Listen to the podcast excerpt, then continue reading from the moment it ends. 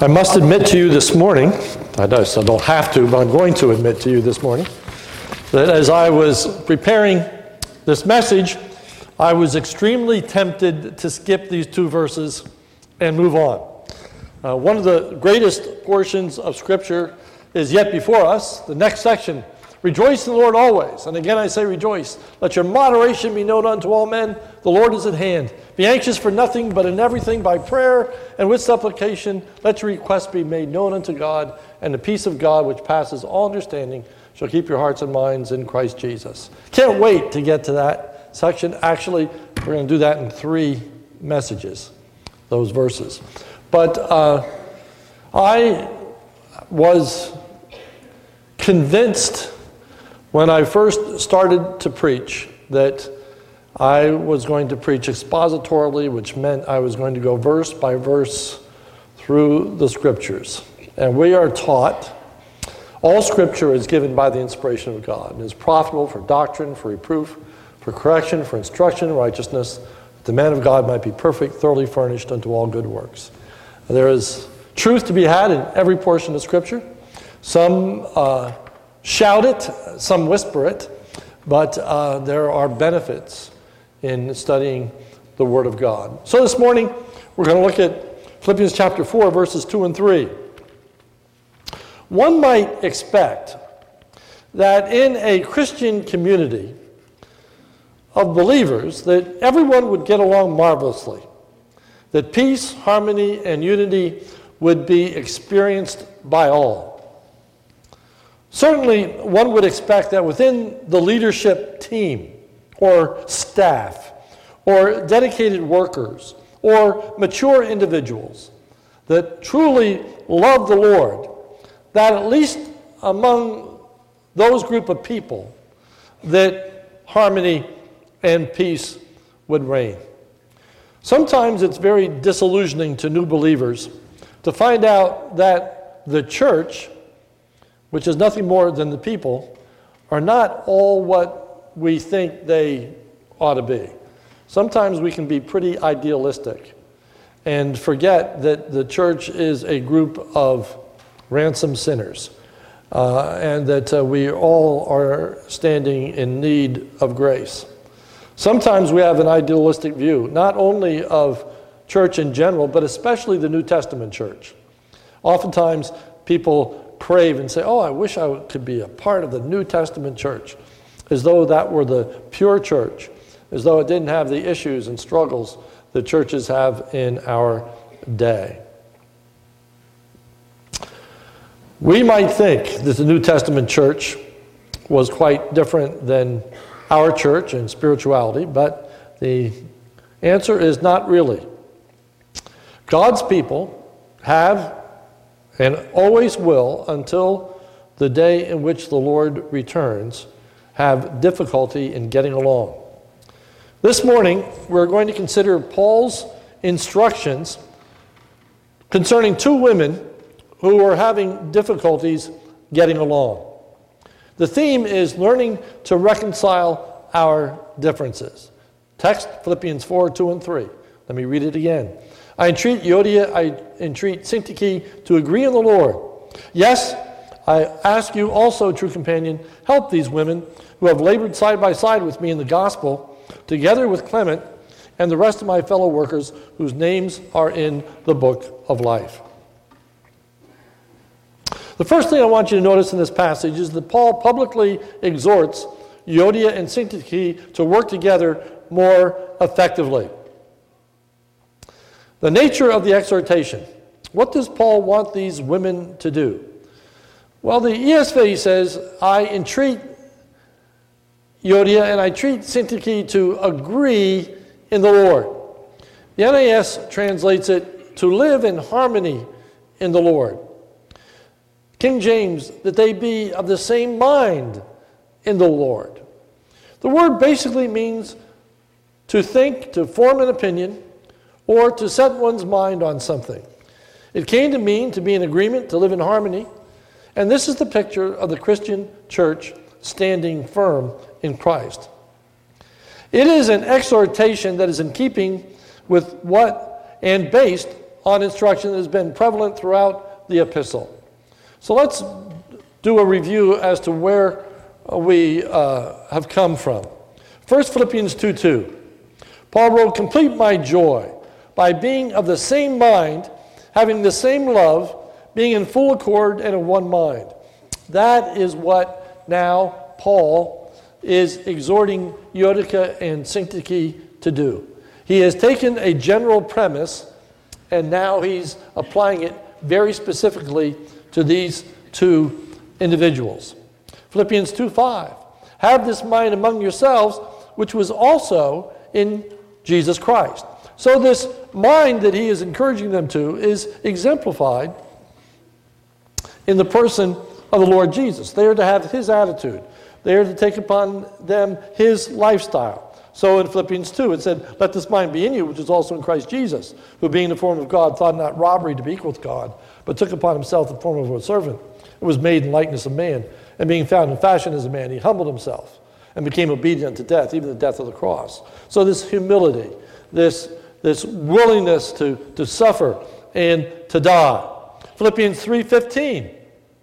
Let those of us who are mature think this way.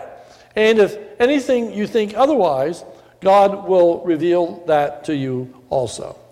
So here he is applying these passages of which he went in great depth to explain exactly what it was to agree in the Lord, to be of one mind. And now he says to Euodia and Syntyche, you need to put this into practice. So, what do we know about these women? Well, we know that they are women. Philippians 4 3. I ask you also, true companion, help these women. So they were, they were ladies. We know that these women were prominent individuals who were serving the Lord. Notice verse 3 who have labored side by side with me in the gospel, together with Clement and the rest of my fellow workers. So we can understand and assume that they were mature Christian individuals. They were co laborers with Paul. Uh, they were people that were respected, they were people that were prominent. Most importantly, we know that these women were truly born again. We know that they were regenerate. We know that they had a real, vital, true relationship to Jesus Christ. These were not professors. Uh, these were not just people who uh, were nominal Christians or simply evoked the name of Jesus, but they were people that were truly born again. For notice, it tells us at the end of verse 3 whose names are in the book of life. Uh, that's reserved for people who are born again. So Paul says definitively, these are our sisters in the Lord. What we don't know about these women, and perhaps wish that we did, we don't know anything about their personal lives other than their names. We don't know how long they knew the Lord. We do not know in what particular capacity that they served alongside the Apostle Paul, what that looked like from day to day responsibilities and duties. We do not know how old they were. We don't know how long they had worked together, whether it had been for years or months or days. We don't know what previous relationship they had to one another, if at all. Had they known each other before they started serving together in the gospel? Uh, were they relatives? Were they friends? Were they enemies? Uh, what is their past experience with each other? Uh, we don't know that either. Had they become close? Were they able to confide in each other? Had they been praying for each other? Had they been encouraging each other? Had they been helping each other? We're not told any of that material. We don't know the nature of their quarrel. We don't know if it was theological. This book has a lot to say about proper belief in the person and work of the Lord Jesus Christ. Did they have a disagreement over theology, over what they were to believe? We don't know. Was it method- methodological? Uh, did they have a disagreement over how things should be done? Did one person think it ought to be done this way, and another person think it should be done that way? We don't know. Was it personal? Had one person said something to the other person that offended them? Had, they felt slighted? Uh, had they become upset because of a particular response that one had to the other? We don't know. The reality is, we are given extremely little information in this text. We don't know what steps, if any, that the Apostle Paul had already entered into to help these women. We don't know the background. We don't know what's leading into this. We are in the dark about the relationship of these two women. Having said that, there are a few things that I think it is safe and even important for us to assume.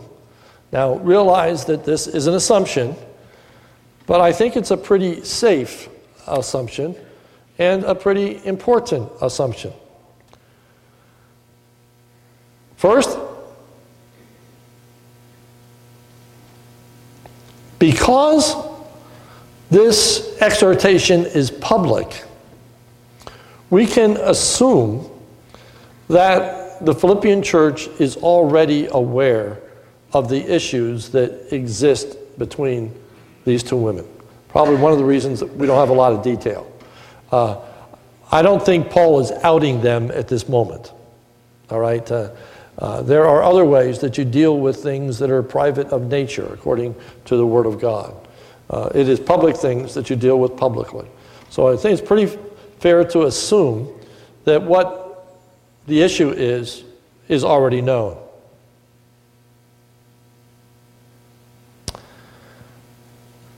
This disagreement must have lasted for some time for it to have come to Paul's ears. We can assume that this disagreement was having an effect upon the entire church. Well, you might say, how can we assume that? Well, in fact, the instruction throughout the epistle most likely was based in part because of the effect that the disagreement between these two ladies was having on the entire church. In other words, what the instruction that Paul has been giving so far is not just ethereal.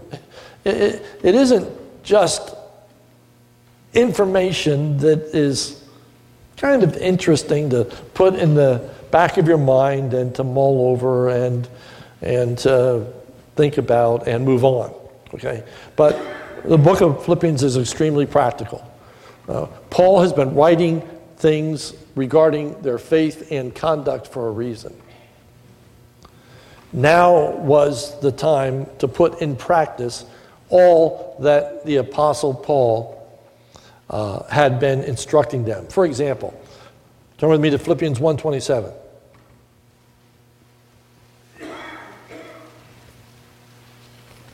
Philippians 1:27. Only let your manner of life be worthy of the gospel of Christ. Live your life in such a manner that it is in keeping with the gospel. In keeping with the gospel two ways. First, so that it is consistent with what you are proclaiming. You're proclaiming faith in the gospel, then live consistently with what the gospel teaches. And secondly, live in such a way as that you adorn the gospel, that you make the gospel uh, a pleasing. Okay, Corinthians talks about a sweet smelling aroma. Uh, we are to adorn the gospel of Christ. Not, I'm sure you've heard it, people say, well, if that's what a Christian is, I don't want to be one. Quite conversely, if that's what a Christian is, that's, that's for me. That's what I want. Uh, that's how we're to live our life in such a way that it brings honor and glory to God. But in Philippians 1.27, it says, only let your manner of life be worthy of the gospel, so that whether I come and see you or am absent, I may hear of you that you are standing firm in one spirit, with one mind, striving side by side for the faith of the gospel. Now go back to our text in Philippians, chapter 4, verse 1. Therefore, my brethren, dearly beloved and longed for, my joy and crown, so stand fast in the Lord. You see the exhortation. It's the same exhortation stand fast in the Lord that came out of 127, now repeated in 4 1. Here's where the rubber meets the road, okay? Standing fast in the Lord, not moving, not deviating from what we know to be true and how we're to live. Now, based on that call to remain true to what we know and what we believe as to how we're to live, he is calling upon Euodia and Syntyche to be of the same mind as he's explained throughout the epistle so far. Most likely, this disagreement arose after Paul was no longer on the scene. Again, in Philippians 1:27, it says, "Only let your manner of life be worthy of the gospel, so that whether I come and see you or am absent." Philippians 2:12, "Therefore, my beloved, as you have always obeyed, so now, not only in my presence, but much more in my absence." Paul is keenly aware that his absence was a contributing factor in this disagreement. Had Paul been there, they probably would not have allowed whatever it was to, got, to have gotten to the place that it got to. Uh, many times, more mature, uh, more dedicated, more faithful believers can have a wonderful impact upon others. But unfortunately, sometimes when the leader is gone from the group, you find what are some underlying problems. You, you see some underlying weaknesses. You, you see some sinful tendencies that are much more held in check while the strong spiritual leader is present, but get them out of there and things change. And that appears to be what has happened here. So Paul is not on the scene, and he urges them you need to be of one mind. That's the situation. The second thing that we note in this text is that Paul asks an unidentified third, third party to get involved. Paul asks an unidentified third party to get involved. Verse 3 Yes, I ask you also, true companion, help these women. Again, there is far more that we don't know than what we do know. First, who is this true companion? We have no way of knowing. Uh, I read about 40 commentaries in preparing uh, these messages, and the numbers of people that are suggested are almost infinite. They go everywhere from Timothy to uh, Epaphroditus to, and it's all over the place. And, and the situation is we just, we just don't know. We don't know from church history, we don't know from any source who this true companion is. However, that person must have known who he was uh, that was enough to be said for the, for the Philippian church to realize who this individual was. If indeed it was an individual, or it could have been collective in the sense that if you are a true worshiper and follower, you need to help these women. Maybe it's not a specific person, but maybe it's a call to what all of us ought to be true companions, true workers, true dedicated individuals. And so it's not the responsibility of any one person, but it's a call to the church to help these women.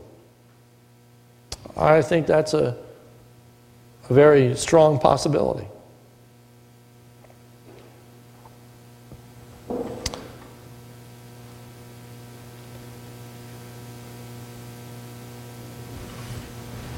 Help these women. What are what is this person or what is the church to do?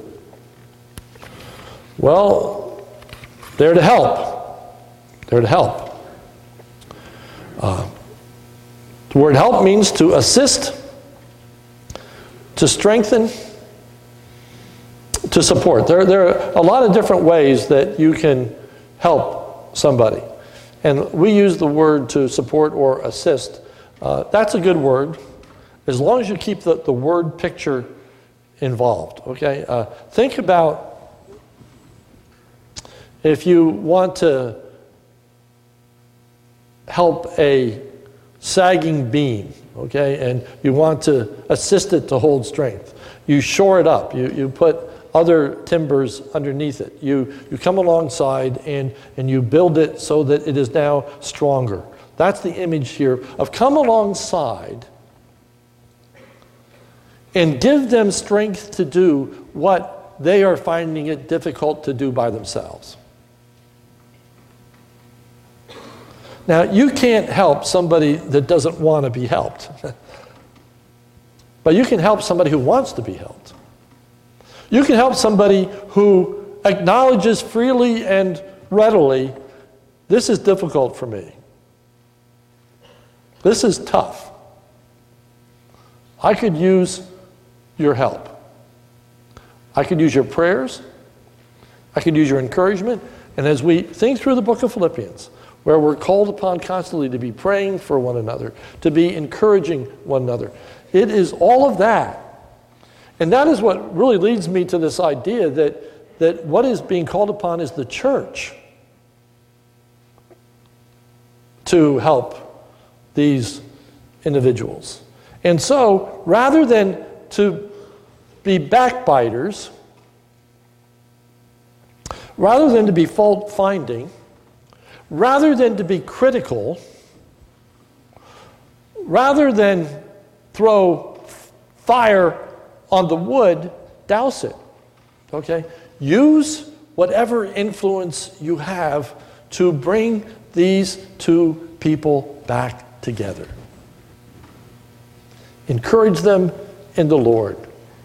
Reassure them of uh, their help. So, what do we learn from this particular section that gives uh, no instructions per se? No details about how to go about helping. No hints as to how to accomplish it. So, presumably, it's based on the rest of the book. Application.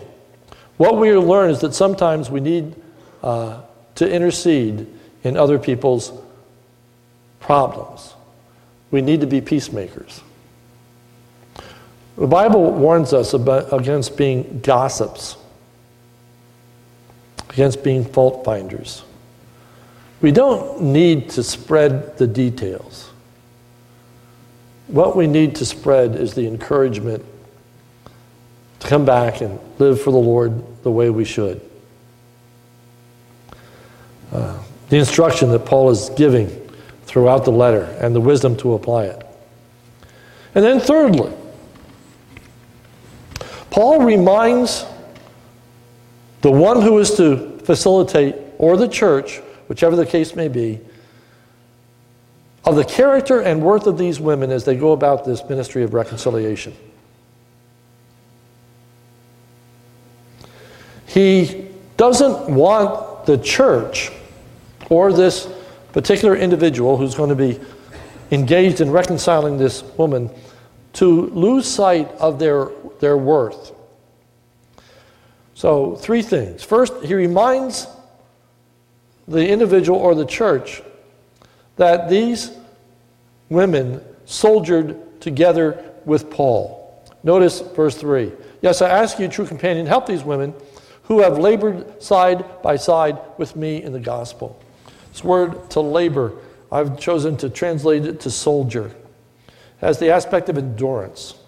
Uh, in 2 Timothy, it says, Thou therefore endure uh, the hardness of a soldier. For anyone who's called to be a soldier pleases not himself, but rather the one who has called him to be a soldier. Uh, a person gives up certain things. These women had sacrificed. These people, these women had, had ministered. These women had been effectual. These women had honored the Lord in their service. Don't forget that. It is so easy to forget in the midst of church struggles. The usefulness, the profitableness of the people that now are having a hard time getting along. I grew up in a, a church that split when I was an early teen. And so I wasn't in a place of responsibility. I wasn't in a place of leadership. I was just an observer.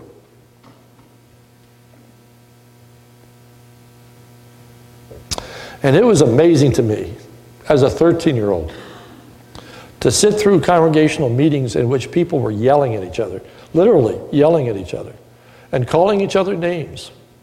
And I was sitting there thinking, this is my former Sunday school teacher. This is my youth leader. These are the people. And, and now the way that they are conducting themselves. And I just had to stop and remind myself that that's not the way they always were. That's not the way they always conducted themselves. Remind them that they served alongside of me.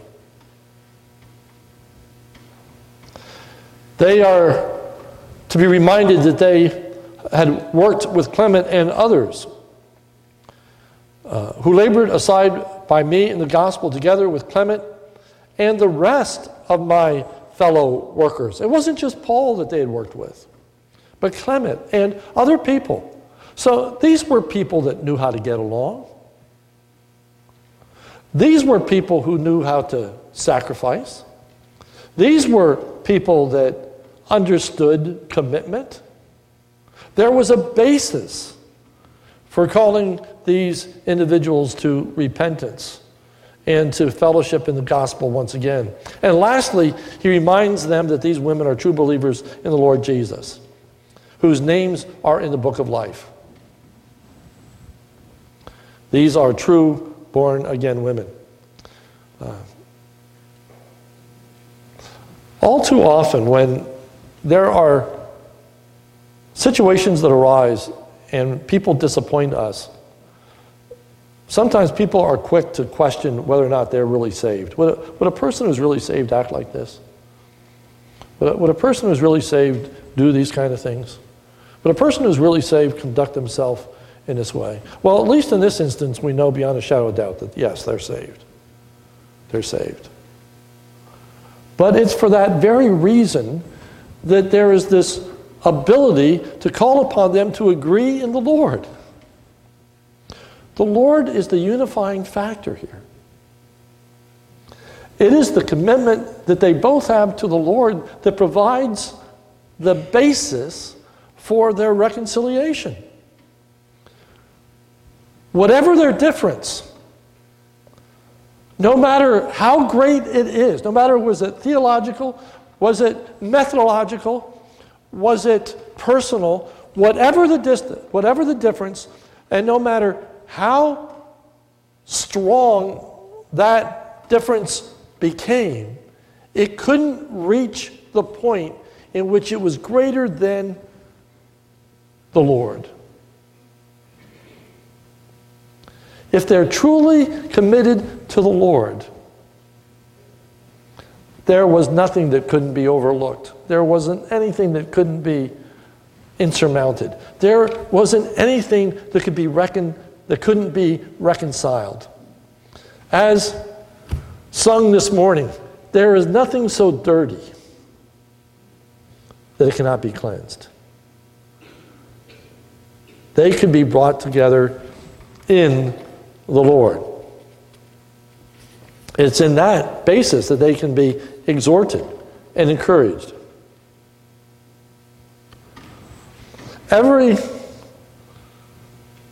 believer, even mature and dedicated believers, can from time to time find it difficult to get along with another dedicated, mature believer. Pride can easily get in the way. Ambition can get in the way. All the things that, that uh, Paul writes about in Philippians vainglory, he says three times.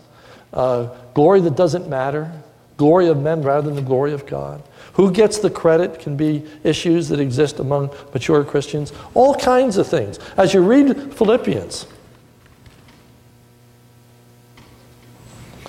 there are a host of things that can create problems.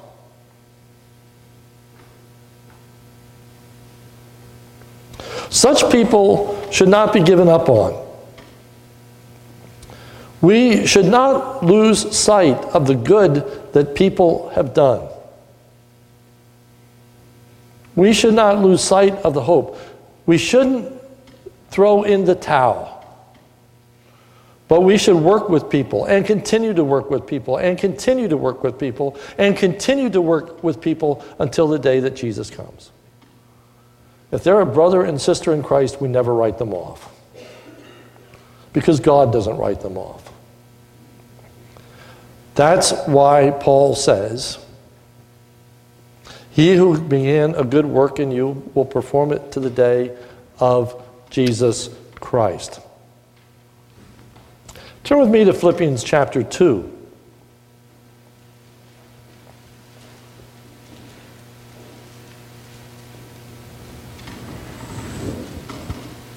Philippians chapter 2, starting with verse 14. Do all things without grumbling or disputing. Okay?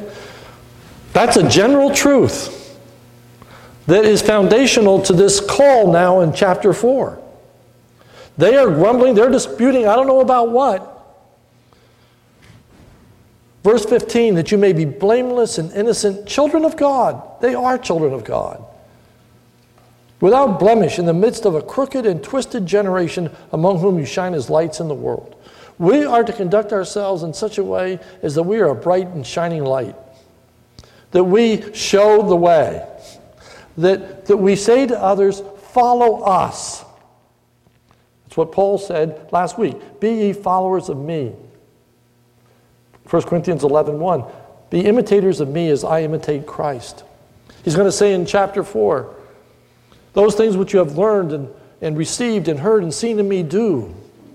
Okay? So you need to conduct yourselves in such a way that you are teaching other people how to reconcile differences. If ever there is something that is needed to be taught in our culture, in our society, it's to how to teach people to get along and to reconcile their differences. Husbands and wives need to learn how to reconcile their differences. Not divorce, work it out. Children and parents need to learn how to reconcile their differences, not to run away from home and not to disown them. Nations have to learn to work out their differences. Political parties need to learn how to work out their differences. At the very heart of what it means to be a human being in relationship to others is to work out our differences. The great commandment is to love God with all your heart, and all your soul, and all your mind. And the second is like unto it, that you love your neighbor as yourself, which begins with working out your, your differences. That's what Paul was saying when he said, Walk in a manner worthy of the gospel. So now, as Paul is reminding the church of these women, it isn't flattering. It isn't flattering. It isn't whitewashing. Nothing of that nature. But rather, Paul is putting into practice what he's going to exhort us to that I'm going to look at in three weeks.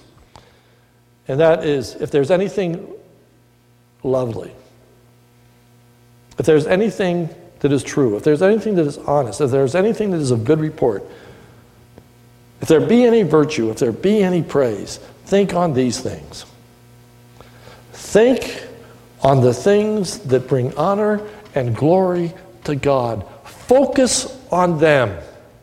And get these women to focus once again on the things that bring honor and glory to God, the things that are honest, the things that are just, the things that are true, the things that are pure, the things that are lovely, the things that are of good report. If there be any virtue, if there be any praise, think on these things, and the God of peace will be with you. If you can learn to think about these things, peace will begin to reign in your relationship with others. Let us help one another in reconciling our differences, living in peace and harmony to the honor and glory of Jesus Christ. May it begin in our homes, and may it be continued in our church, and may it flow out into our relationships in the world, that we would be a reconciling people calling people to reconciliation with God and to one another. Let's pray. Our Father, we thank you for the Lord Jesus. We thank you for his grace and mercy. Lord, uh, forgive us that there are times in which we are selfish or we are ambitious or we are interested in vainglory or we are self consumed or whatever the case may be, and we don't get along with other people. Uh, Lord, uh, help us to realize that that does not adorn the gospel of Jesus Christ. It is not what it means to walk in a manner worthy of the gospel. Uh, it is not being a light, it's not being a good testimony. It's not showing others how to walk and how to live. So, Lord, help us. Help us all to encourage each other daily, to reflect on the good, not on the bad, not to gossip, but to encourage, not to harbor, but to forgive not to embitter, but to heal. Lord, may we be a godly influence in our relationships with one another. For it's in Jesus' name we pray. Amen.